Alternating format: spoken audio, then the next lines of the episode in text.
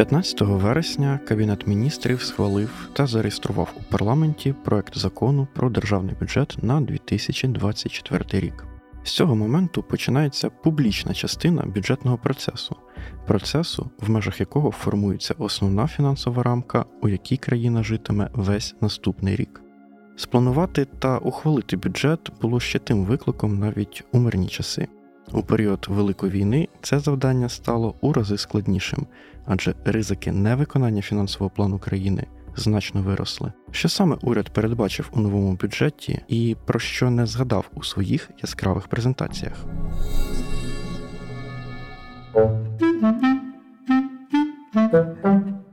Усім привіт! Ви слухаєте подкаст Хроніки економіки. З вами сьогодні буду лише я, Ярослав Вінокуров, поки моя колега Богдана Гордійчук насолоджується своєю заслуженою відпусткою. Як ви вже могли зрозуміти, сьогодні я говоритиму про бюджет на наступний рік. Бюджет, власне, це головний кошторис країни, це по суті план, який визначає, що саме держава буде робити весь наступний рік, коли вона це буде робити, скільки на це використає коштів та на які напрямки вона їх буде використовувати детальніше, звідки вона братиме ці кошти і як фінансуватиме те, на що власне грошей не вистачатиме.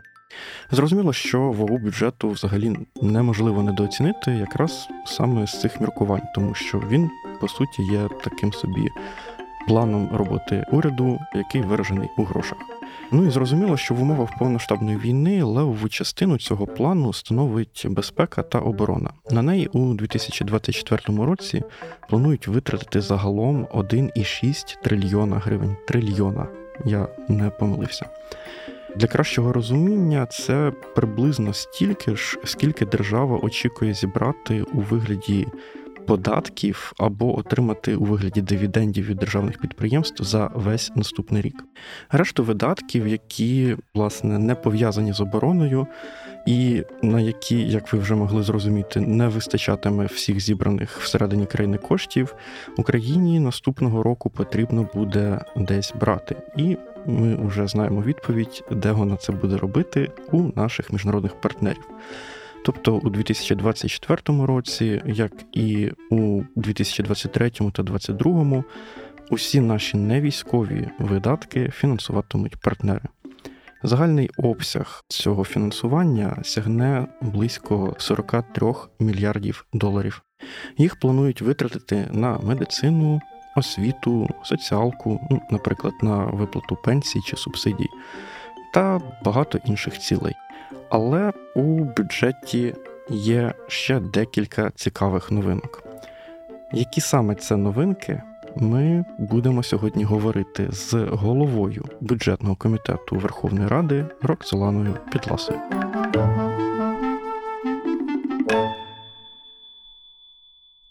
Роксолано, вітаю вас. Дякую, що знайшли час сьогодні поспілкуватися. Доброго дня. Як ми знаємо, наприкінці минулого тижня уряд вніс до Верховної Ради проект закону про державний бюджет. Я впевнений, що ви вже встигли з ним ознайомитися, бо це ним займається власне ваш комітет. І ну, хотів взагалі почати з того, щоб ми з вами проговорили швиденько там якісь основні показники, які закладені в цей бюджет. Наприклад, там доходи, видатки, дефіцит, ну і соціальні стандарти це те, що там хвилює більшість людей, мінімалка і прожитковий мінімум, щоб ми вже на цьому далі не зупинялися. Бюджет 2024 року це бюджет воюючої країни, так само як і в цьому році. І в нас є один чіткий пріоритет це оборона. Кошти на безпеку і оборону в нас закладені на рівні 1 трильйон 690 мільярдів гривень і зафіксовані на тому ж рівні, що й в 2023 році. Принаймні, це в нас така офіційна позиція, так говорить прем'єр-міністр, так говорить міністр фінансів. Хоча забігаючи наперед, тому що ми записуємо цю розмову з вами 19 вересня. В майбутньому досить близькому має відбутися голосування у Верховній Раді законопроекту про зміни до державного бюджету на 2023 рік. І ми плануємо цим законопроектом збільшити видатки на оборону в 2023 році ще на 303 мільярди. Таким чином, наші загальні сукупні видатки за рік складуть 1 трильйон 900 мільярдів гривень. Загальні сукупні на оборону на оборону. Угу. Тобто, в 23-му році ми на оборону витратимо майже 2 трильйони гривень. Угу. В бюджеті 24-му року закладена наразі в проекті менша сума, але я готова посперечатися, що ми будемо вносити зміни. Ми будемо переглядати протягом наступного року видаткову частину бюджету, і в першу чергу це стосуватиметься видатків оборони. Ну так, як власне було цього року неодноразово. Так. Давайте більш детально поговоримо, можливо, про макроекономічну рамку, яка закладалася при розгляді урядом і складанні урядом цього законопроекту про держбюджет. Бо наскільки мені відомо, взагалі влітку ще зазвичай перед тим як вносити проект бюджету до ради, уряд, а верніше Міністерство економіки, готує макроекономічний прогноз. І я нещодавно писав текст про бюджет, і, власне, перед цим написав у прес-службу Мінекономіки і запитав у них, а де можна ознайомитися власне з макроекономічним прогнозом, на якому власне і будуть будувати бюджет.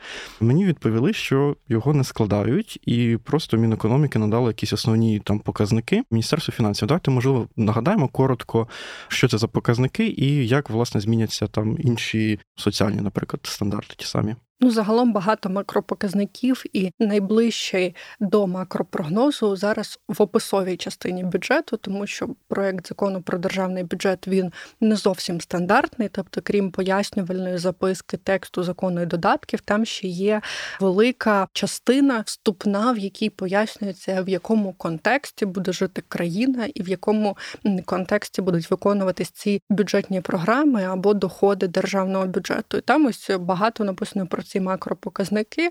Але якщо говорити про основні речі, наприклад, про зростання ВВП, я би сказала, що уряд дуже оптимістично дивиться на ситуацію. Плюс 5%. Да, вони прогнозують 5%, Хоча в програмі нашій з міжнародним валютним фондом записаний прогноз МВФ. Вони говорять, що буде зростання на 3,2%. Хотілося б, звісно, щоб наш уряд мав рацію в цій ситуації, і дійсно було зростання на 5%. 100%.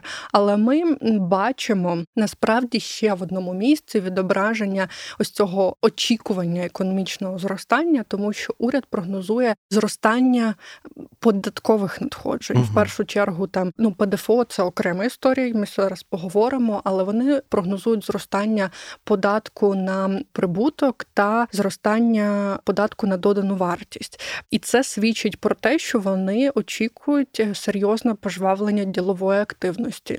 Ну так, люди будуть більше витрачати, більше заробляти. Відповідно, у них будуть більші надходження податкові. Але це можна пояснити і з іншого боку. Уряд закладає там інфляцію 10, здається, і 8% на кінець наступного року, при тому, що зараз вона вже менше 10, 8 і 4 чи 8,6, здається, наскільки так, але прогнозний показник на кінець року, що річна інфляція буде 14%. Угу. Тобто планується фактично скорочення. У нас інфляція, ну це нормальна ситуація, нормалізація угу. економіки, можна сказати. Але інфляція, безперечно, відіграє роль у прогнозуванні доходів. Наприклад, якщо угу. ми говоримо знову ж таки про той же ПДФО, не військовий, а звичайний. Ми вже почали ділити його угу. на ПДФО з ем, грошової винагороди військовослужбовців і ПДФО з доходів необоронного сектору. То ось це звичайне ПДФО. Ми бачимо велике зростання порівняно з навіть 2021 роком, воно в цьому році є зростання, воно в наступному році буде. Це пов'язано частково з інфляцією, звісно. Угу.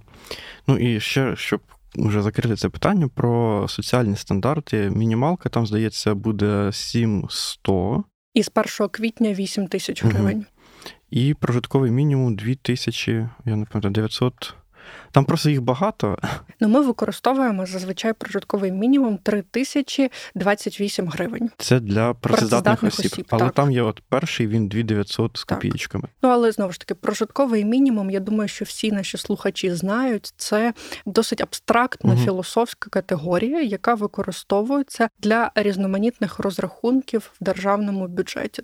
І я вважаю особисто, що нам вже давно потрібно зробити цю бухгалтерську реформу і від відв'язатися від розрахунків, які засновуються на прожитковому мінімумі, тому що ну це трошки зневажливо з боку держави, коли ми оперуємо цією категорією. Ми так нібито говоримо людям, що вони повинні прожити, наприклад, в Києві на 3 тисячі гривень. А при за цьому місяць. в нас за місяць. Угу. А при цьому в нас є ще Мінсоцполітики, який обраховує реальний прожитковий мінімум, який в два рази вищий ніж прожитковий мінімум, закладений в бюджеті. Ну це виглядає трошки шизофренічно для держави, коли різні органи говорять різні речі. Тому я би вже давно відв'язалася від цих обрахунків, але ми поки що продовжуємо використовувати прожитковий мінімум. Причому для кожного там розрахунку різний. Наприклад, для заробітних плат різних прокурорів і суддів ми використовуємо прожитковий мінімум 2,102 вже кілька років, і це взагалі просто якась цифра в космосі літає. А, Вона ніде, ні до чого не прив'язана. Це просто 2 102. Ага.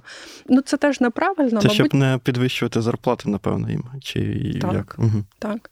Я, до речі, пропоную і буду подавати таку поправку, щоб депутатам теж не підвищувати зарплату, угу. тому що вона прив'язана до прожиткового мінімуму. Я хочу зробити норму, яка говорить про те, що ми обраховуємо зарплату та різноманітні виплати для народних депутатів по прожитковому мінімуму 23-го року. Дуже ну, цікаво. Це так справедливо буде. Mm. Ну знаєте чому? Тому що видатки ж на програму депутатську, mm. по якій платять зарплату, вони не зросли. Ну ми так з Мінфіном довго про це говорили, і позиція наша спільна моя і керівництво Верховної Ради була, що ні, ми не хочемо збільшувати mm. собі зарплату. Давайте не будемо, ну не на часі це зараз, але по законам та вона прив'язана до прожиткового мінімуму. Якщо не написати цю норму, то воно автоматично зросте.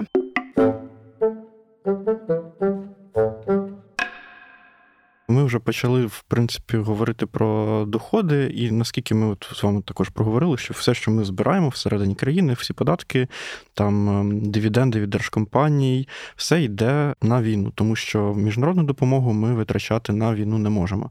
І от перше, що спадає на очі, коли дивишся на бюджет, це те, що у нас видатки на оборону, вони там практично дорівнюють цьому загальним нашим доходам. І питання таке: якщо у нас щось стається таке, і надходження якимось чином падають або просідають, чи зможемо ми профінансувати в такому разі оборону? Ні, тому що ми не можемо використовувати кошти, які надходять від міжнародних партнерів. Ми дуже чітко слідуємо цьому правилу. Казначейство, коли продає валюту і отримує за це гривні, воно дуже чітко звітує, куди вони ці гривні від продажу валюти, які надійшли там від Європейського союзу, куди вони їх спрямували.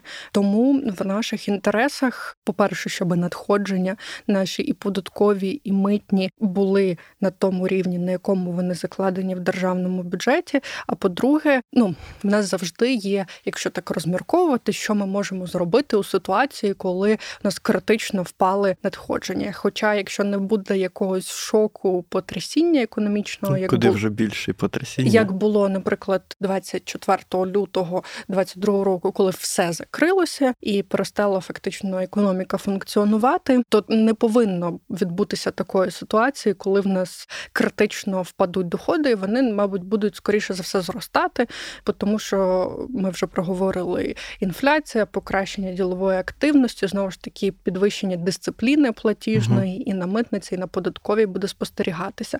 Але Припустімо, що така ситуація можлива. Або ми вже з вами проговорили, що в принципі наступного року швидше за все будуть зміни до бюджету, і оборонний бюджет буде зростати. Ну так, тому що мені видається, якщо ми гіпотетично розмірковуємо, що може статися, то більш ймовірний сценарій, що ми будемо стикатися зі скороченням військової допомоги, угу. насправді, яка надходить в натуральній формі, тобто зброї, боєприпасів і так далі. В нас є там деякі види боєприпасів радянських старих, які просто закінчуються в світі. Ну, тобто, ми або їх самі почнемо виробляти, або їх не буде для певних артилерійських, наприклад, систем. До чого я це веду? Що в такій ситуації, коли в нас критично стає не вистачати коштів на оборону, в нас є два виходи фактично, або підвищити якісь податки і збори внутрішні, хоча це буде абсолютно непопулярний крок, і це буде дуже складно проголосувати у Верховній Раді, або другий ще більш складний крок переспрямувати спрямувати якісь податки, які вже збираються на території України до державного бюджету.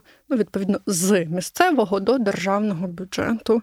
Ось ми зараз намагаємось це зробити з так званим військовим ПДФО. Це поки що в нас складно йде. Угу. На сьогодні ця ідея поки що залишається ідеєю, але ну як ми розуміємо, Подкаст записується 19 вересня, що найближчим часом е, рада може змінити і цю ідею власне втілити в життя. Станом на зараз вже ця ідея є покладена в законопроект, який подав уряд, і який бюджетний комітет рекомендував Верховній Раді підтримати за основу і в цілому. Я, звісно, маю надію але не готова зараз гарантувати, що зала Верховної Ради підтримає цей законопроект в цілому. Угу. Якщо ми вже про це заговорили, тоді запитаю вас таке: от проти цієї ідеї забрати у місцевих бюджетів військове ПДФО дуже починають активно виступати. Ну як і не дивно, місцеве самоврядування. Писати там різні колонки, якісь публікувати незрозумілі дослідження, в тому числі соціологічні, Власне, їхня позиція зрозуміла, тому що у них урізається, фактично забирається дуже значне джерело доходів. Як знайти власне у цій всій ситуації баланс? Тобто, з одного боку, ми знаємо, що децентралізація це одна з найуспішніших, напевно, реформ, яка була зроблена в Україні після 2014 року. Але з іншого боку, у нас є повномасштабна війна, і ми розуміємо, що нам потрібні кошти для того, щоб захистити країну і, власне, як і цю реформу. Де баланс? Мені здається, що оборона зараз має бути пріоритетом. Я дуже поважаю реформу децентралізації. Знаю, до речі, що наш міністр фінансів дуже допомагав її втілювати. Він до неї емоційно прив'язаний. Тому ми не атакуємо реформу як таку, і в нас немає такого наміру. Але ми говоримо, що в нас є зараз серйозні проблеми з фінансуванням оборони. Я просто на одному прикладі наведу останнє збільшення збільшення наше, яке планується в 2023 році, видатки на оборону плюс 303 мільярди гривень, які мають бути профінансовані з внутрішнього ресурсу. І ось нам Міністерство фінансів каже: ми розуміємо, що в нас є спроможність зараз запозичити на внутрішньому ринку 208 мільярдів гривень через розміщення ОВДП. Ще 26 мільярдів гривень ми отримаємо через збільшення якихось різних неподаткових надходжень. Там частину повернуть по невиконаним виконаним контрактам, в тому числі Міноборони, частина там адміністративний збір зросте і так далі. Ну це деталі. Але Ще 69 мільярдів гривень залишаються. Звідки їх профінансувати для того, щоб повністю закрити потребу, яку нам надали Збройні Сили України, Нацгвардія, прикордонники і так далі. І тут ми говоримо, що нам потрібна допомога місцевого самоврядування, що дійсно є ситуація, в якій нам з 1 жовтня потрібно якось покрити цю різницю. А місцеве самоврядування говорить, що ми не готові, тому що в нас раптом тут все впаде, і ми не зможемо працювати працювати. Вибачте, але якщо в нас окупують громади, то яка вам вже різниця? Скільки у вас було на рахунку ПДФО, і скільки ви особисто там отримували від військового ПДФО? Мені здається, питання тільки про це. Тобто в місцевого самоврядування зараз на рахунках знаходиться 201 мільярд гривень, які просто лежать, і час від часу ми бачимо якісь ексцентричні закупівлі і намагання витратити ці кошти. Там, тобто деякі міста, деякі обласні центри вже перекладають асфальт на забитих провулках. Там я не впевнена, що хтось живе ще на цих провулках, не кажучи вже про бруківку, будівництво біатлонних трас і будівництво стадіонів.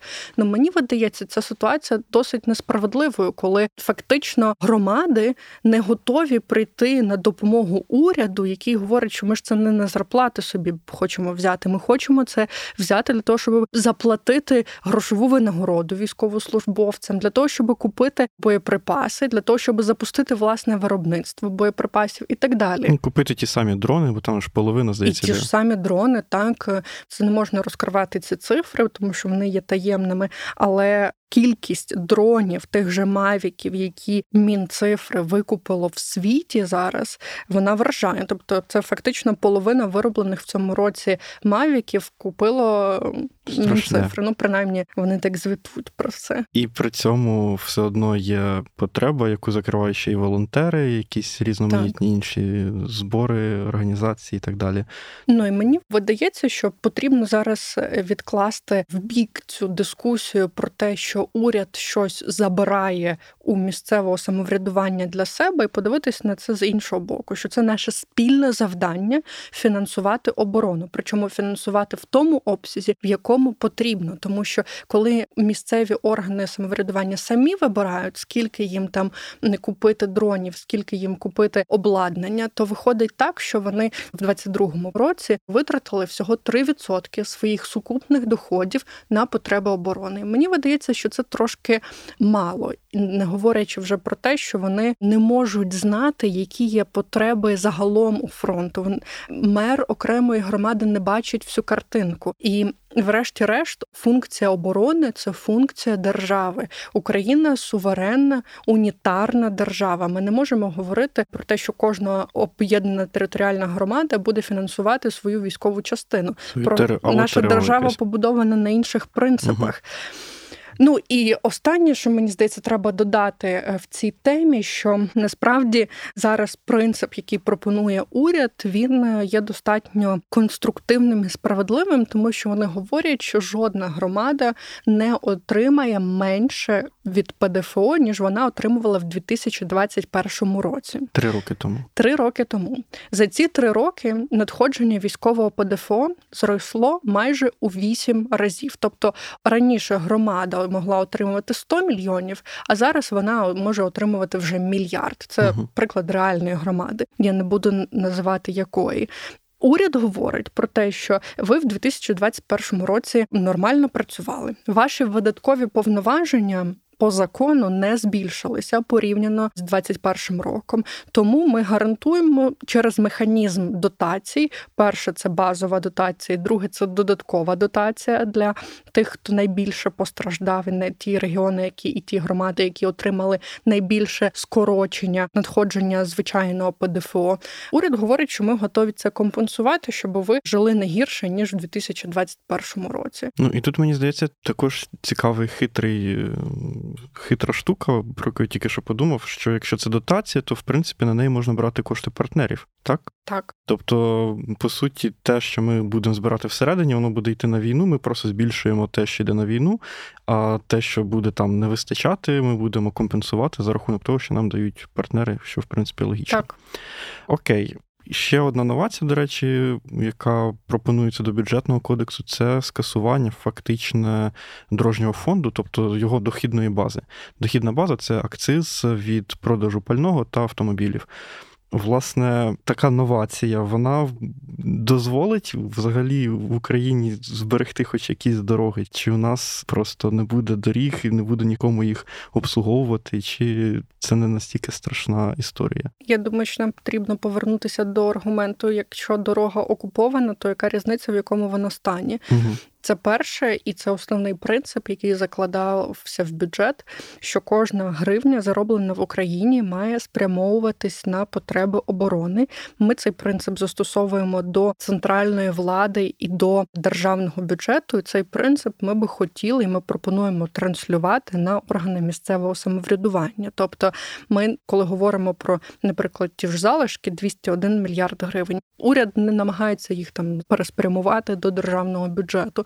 Він говорить, що ці залишки можуть залишатися в громадах, але при цьому ми би хотіли, щоб були обмеження по їх використанню. Тобто ці залишки можна було би використовувати на соціальні видатки, на комунальні видатки, на підтримку внутрішньо переміщених осіб, на підтримку сил оборони і територіальної оборони, але не можна використовувати на будівництво, на угу. жодне будівництво, ні на дорожнє будівництво, ні на об'єкти, які є нові потрібно збудувати, ні на інші об'єкти. І такий самий принцип пропонується застосовувати в державному бюджеті. Якщо подивитися уважно на видатки, то там скорочений не тільки дорожній фонд, так само не буде державного фонду регіонального розвитку, в рамках якого в попередні роки будувалися різні об'єкти спортивної, гуманітарної інфраструктури, інколи соціальної. В цьому році було 2 мільярди закладено, а потім ми їх переспрямували всередині року на Збройні Сили України. Так само вже третій рік не буде в нас соцеконому, так званого. Це так званий депутатський фонд, в рамках якого вони могли щось теж будувати або купувати для громади. Не буде інвестиційних проєктів Міністерства економіки, в рамках яких будувалися і реконструювалися об'єкти державної власності, які там знаходяться на балансі у міністерств і так далі. І фонд ліквідації, до речі, це одна з найбільш таких суттєвих змін в цьому році. Фонд ліквідації наслідків збройної агресії був масштабним інфраструктурним фондом, який 62 мільярди гривень мав, і які ми розподілили на різні об'єкти відновлення і ремонту пошкодженої інфраструктури. Але в наступному році фонд ліквідації, хоч і залишається, але він буде наповнюватися нерегулярно і лише з одного джерела: це конфіскація та продаж російських активів mm-hmm. на території України.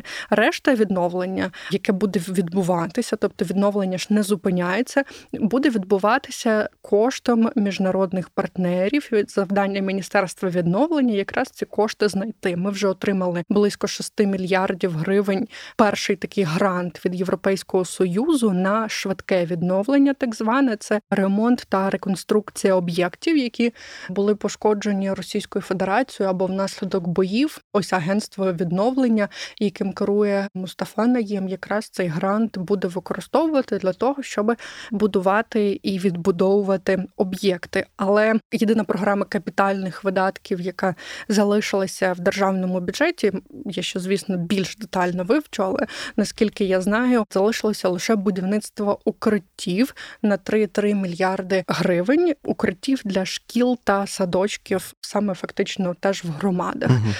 Я думаю, що такий підхід є достатньо своєчасним, і це є якраз те, чого довго від нас вимагали і суспільство, і різні експерти, які говорили про те, що потрібно переводити економіку на військові рейки. Ми принаймні у державних видатках нарешті наводимо лад і будемо дотримуватись такого принципу доти, доки буде йти війна. Що стосується доріг, то обслуговування доріг певне буде, ну тому що ми розуміємо, що інколи просто необхідно побудувати чи залатати якусь дорогу. Ну, навіть Нас... для військових цілей, щоб якось так, так, наприклад, покращити. є дороги, які ведуть від лінії фронту до польового госпіталю, і критично важливо, щоб вони були в хорошому стані, тому що бійці, яких везуть швидкі і евакуаційні машини, їм погано, угу. і дорога має бути в такому стані, щоб їм не було гірше від цієї евакуації. Так, а за які кошти її тоді ремонтувати? Планується, що ось всі такі кейси, коли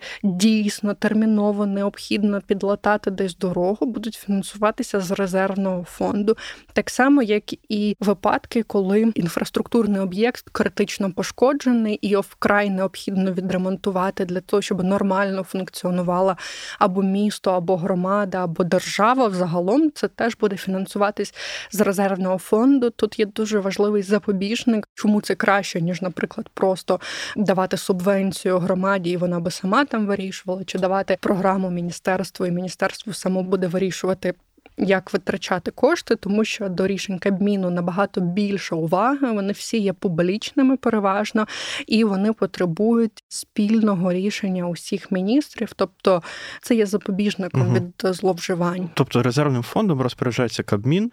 Його обсяг там здається 45 мільярдів на наступний рік закладено. Так, 44,8. Угу. Відповідно, якщо буде потреба відремонтувати якусь важливу інфраструктурну одиницю, якусь дорогу чи об'єкт, то це вже буде просто ухвалювати рішення уряд і виділяти на це так. прямо кошти.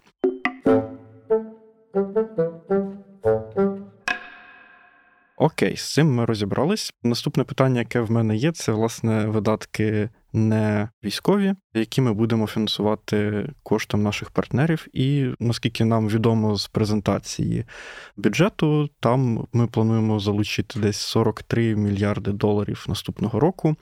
І в мене тут виникає одразу питання: ця структура залучень, як казав прем'єр, вона по суті скопійована з цього року. Це означає, що там 18 мільярдів євро від ЄС, 12 чи 13 мільярдів доларів від США і так далі. Але уже сьогодні є такі побоювання, що США і отримати від них кошти наступного року буде дуже складно. Зокрема, через те, що там починається виборчий цикл, і це не дуже популярна тема, коли американці, у яких самих, е, наприклад, медицина платна, їм скажуть, що а ви знаєте, ви фінансуєте українцям безкоштовну медицину. Вони це можуть не зрозуміти. Власне. Відповідно, існує дуже великий ризик, що ми не отримуємо цих коштів. Що ми можемо в такому разі робити і де брати ці от шалені суми 12-14 мільярдів? В такому разі ми будемо робити секвестр бюджету. Згадайте, як було в 2022 році на початку повномасштабного вторгнення. Ми робили два крупних секвестри і скоротили там майже на 200 мільярдів гривень видатки. Тобто, це по всій необоронній сфері будуть скорочуватись видатки, іншого шляху немає. А У нас є взагалі такий такий люфт, що скоротити, тобто якісь видатки, які, ну грубо кажучи, ми можемо сказати, що це не обов'язково. Це ми можемо там чорний день скоротити. Бо мені здається, що вже в бюджет на 24 рік вже закладаються ніби як видатки, які є найбільш необхідними, тому що ми там не можемо не знаю на широку ногу жити сьогодні. Це правда, але є, наприклад, видатки, які нам необхідні для підтримки економіки. Наприклад, близько 30 мільярдів гривень пропонується виділити на різноманітні програми підтримки бізнесу. Це важливо. Ми свідомо витрачаємо на це кошти. Ми не вважаємо, що це якісь непріоритетні видатки, це пріоритетний видаток. Але у випадку, якщо в нас не буде чим фінансувати ці кошти, то ми, звісно, не будемо надавати ці гранти. Не буде там програми 5-7-9, не не буде фонду підтримки інновацій в міністерстві цифрової трансформації, будуть скорочуватися зарплати в державному секторі. Все так як було на початку повномасштабного вторгнення в 2022 році. Ще одне джерело, яке мені спадає на думку, це Національний банк. Чи допускаєте ви те, що в якийсь критичний момент, якщо дійсно настане такий момент і не буде вистачати коштів, ми можемо повернутися до емісії? Ми допускаємо такий варіант, звісно, теоретично, але треба розуміти, що це дорога в нікуди, тому що один з основоположних принципів нашого співробітництва з міжнародним валютним фондом це відсутність емісії гривні. Ми, коли почали співпрацю з МВФ і підписали меморандум, ми зобов'язалися не друкувати гривню. А до співпраці з МВФ, незважаючи на те, що там в абсолютних цифрах це невеликі гроші, тобто вони нам десь 4,5 мільярди в наступному наступному році спрямують, якщо ми будемо виконувати усі маяки, які в нас закладені в меморандумі, так якщо ми будемо сумлінно виконувати пункти нашої програми співпраці з МВФ, то вони нам нададуть 4,5 мільярди доларів. Але до співпраці з МВФ прив'язане фінансування Сполучених Штатів Америки, уряду Японії і уряду Канади. Тобто вони на це орієнтуються і вони нам надають кошти лише тоді, коли ми в програмі програмі. Тому це дуже важливо, і тут потрібно зважати на ризики, тому що Сполучені Штати в них пройдуть вибори, ми отримуємо якусь допомогу від них. Імовірно, можливо, демократи знову виграють отримають перемогу на президентських виборах. Ми не знаємо, хто виграє на президентських виборах, але якщо це буде знову демократичний кандидат, вони будуть продовжувати принаймні пропонувати конгресу затверджувати підтримку для нас. Тому вихід з програми МВФ МВФ, який точно відбудеться внаслідок нашої можливої емісії гривні, на мою думку, просто того не вартує. Я зрозумів. Ну на сам кінець хотілося закінчити чимось далекосяжним, наскільки це можна планувати далекосяжно на сьогоднішній день. От е, сьогодні ми вже з вами говорили, що живемо просто в умовах якогось колосального дефіциту бюджету, який от наступного року там здається він буде 28, здається, відсотка від ВВП. І це вже третій рік, коли ми так живемо. Чи є взагалі якийсь план, як виходити з цієї ситуації, як ну не знаю, можливо, розвивати якусь свою базу надходжень, чи збільшувати податки, чи, наприклад, навпаки, радикально зменшувати видатки, щоб якось з цієї ситуації виходити, і щоб Україна могла якось більш-менш самостійно фінансувати свої потреби і бути менш залежною від партнерів? Я думаю, до завершення війни це неможливо тому що наші видатки фактично зросли вдвічі. Ну тобто, ми їх можемо необоронні видатки скоротити на 20% чи на 30%, чи навіть на 50%, але все одно цього не буде достатньо, все одно буде дефіцит, все одно буде зростати державний борг. Він у нас вже сягає достатньо значних показників. Тобто, на наступний рік там здається 8 трильйонів гривень має бути. Ну, якщо говорити в відсотках до ВВП, то наприкінці 2022 року в нас було 78,5% до ВВП е, державний та гарантований державою борг. А до кінця 23-го буде 97,3% до ВВП. Це насправді багато і нам потрібно буде ці гроші віддавати. Тому я дуже намагаюся і багато говорю про це своїм колегам з уряду і з парламенту, що нам потрібно бути скромними в своїх видатках, які не стосуються від оборони. Так, в нас є зараз гроші на ці видатки, але це не означає, що ми повинні витратити всі ці гроші. І насправді, чим нижче будуть наші витрати, тим для нас буде потім легше повертати ці борги, тому що їх буде менше. Але що стосується взагалі стратегії зменшення дефіциту державного бюджету, то він трохи зменшується. Якщо подивитися знову ж таки у відсотковому вимірі, то в цьому році в нас 27% складає дефіцит державного бюджету до внутрішнього валового продукту. А в наступному році вже буде 20,4%. Ну, 4. Угу. Тобто якийсь певний прогрес в цьому є. Що стосується підвищення податків, то мова наразі про це не йде. Знову ж таки, якщо в нас не буде очікувати якийсь шок і якісь карколомні зміни, критичні зміни на лінії фронту в гіршу сторону мається на увазі, і якісь економічні і макроекономічні шоки, то ми не плануємо підвищувати податки. Хоча в нас є пропозиція стосовно банків, здається. стосовно банків, так тому що у банків е, висока ліквідність зараз. В них багато грошей, і вони ці гроші частково, звісно, вкладають у військові облігації. Комерційні банки є другими після НБУ тримачами ОВДП, які зараз знаходяться в обігу, але одночасно в них настільки багато грошей, що вони їх ще і розміщують на короткострокові депозити в Національному банку України, і дохід від цих депозитів не оподатковується. На жаль, і пропозиція Міністерства фінансів яку підтримує, я думаю, комітет податковий, це введення податку на ці доходи, тому що ну несправедливо отримувати в воюючій країні, тим паче отримувати прибутки, які не оподатковуються, при тому, що у фізичних осіб ми оподатковуємо всі їхні прибутки, і, наприклад, кошти, які вони отримують від е, розміщення депозитів, також оподатковуються. Ну там, наскільки я пам'ятаю, Нацбанк також ніби як не проти, але вони кажуть про те, що давайте ми просто тоді підвищимо ставку загальну податку на прибуток для банків, і щоб не вигадувати додатковий податок, напевно, з цим міркуванням. Я дякую вам дуже велике за розмову. На жаль, ми не можемо поговорити більше, бо по часу, але дуже вам дякую. Було дуже зрозуміло. Дякую.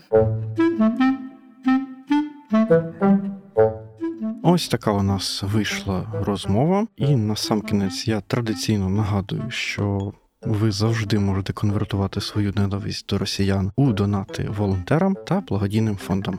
Наприклад, ви можете підтримати наших колег з української правди, які збирають кошти на купівлю пікапів для воїнів на передовій. Долучитися до збору, переглянути всі звіти з поїздок на фронт, ви можете у розділі Допомога ЗСУ на головній сторінці Української правди. Якщо після цього у вас залишаться вільні кошти, ви можете вступити до клубу Української правди та підтримати незалежну журналістику, яка призводить до змін. На сьогодні у нас все. Працюємо на перемогу та почуємось наступного разу.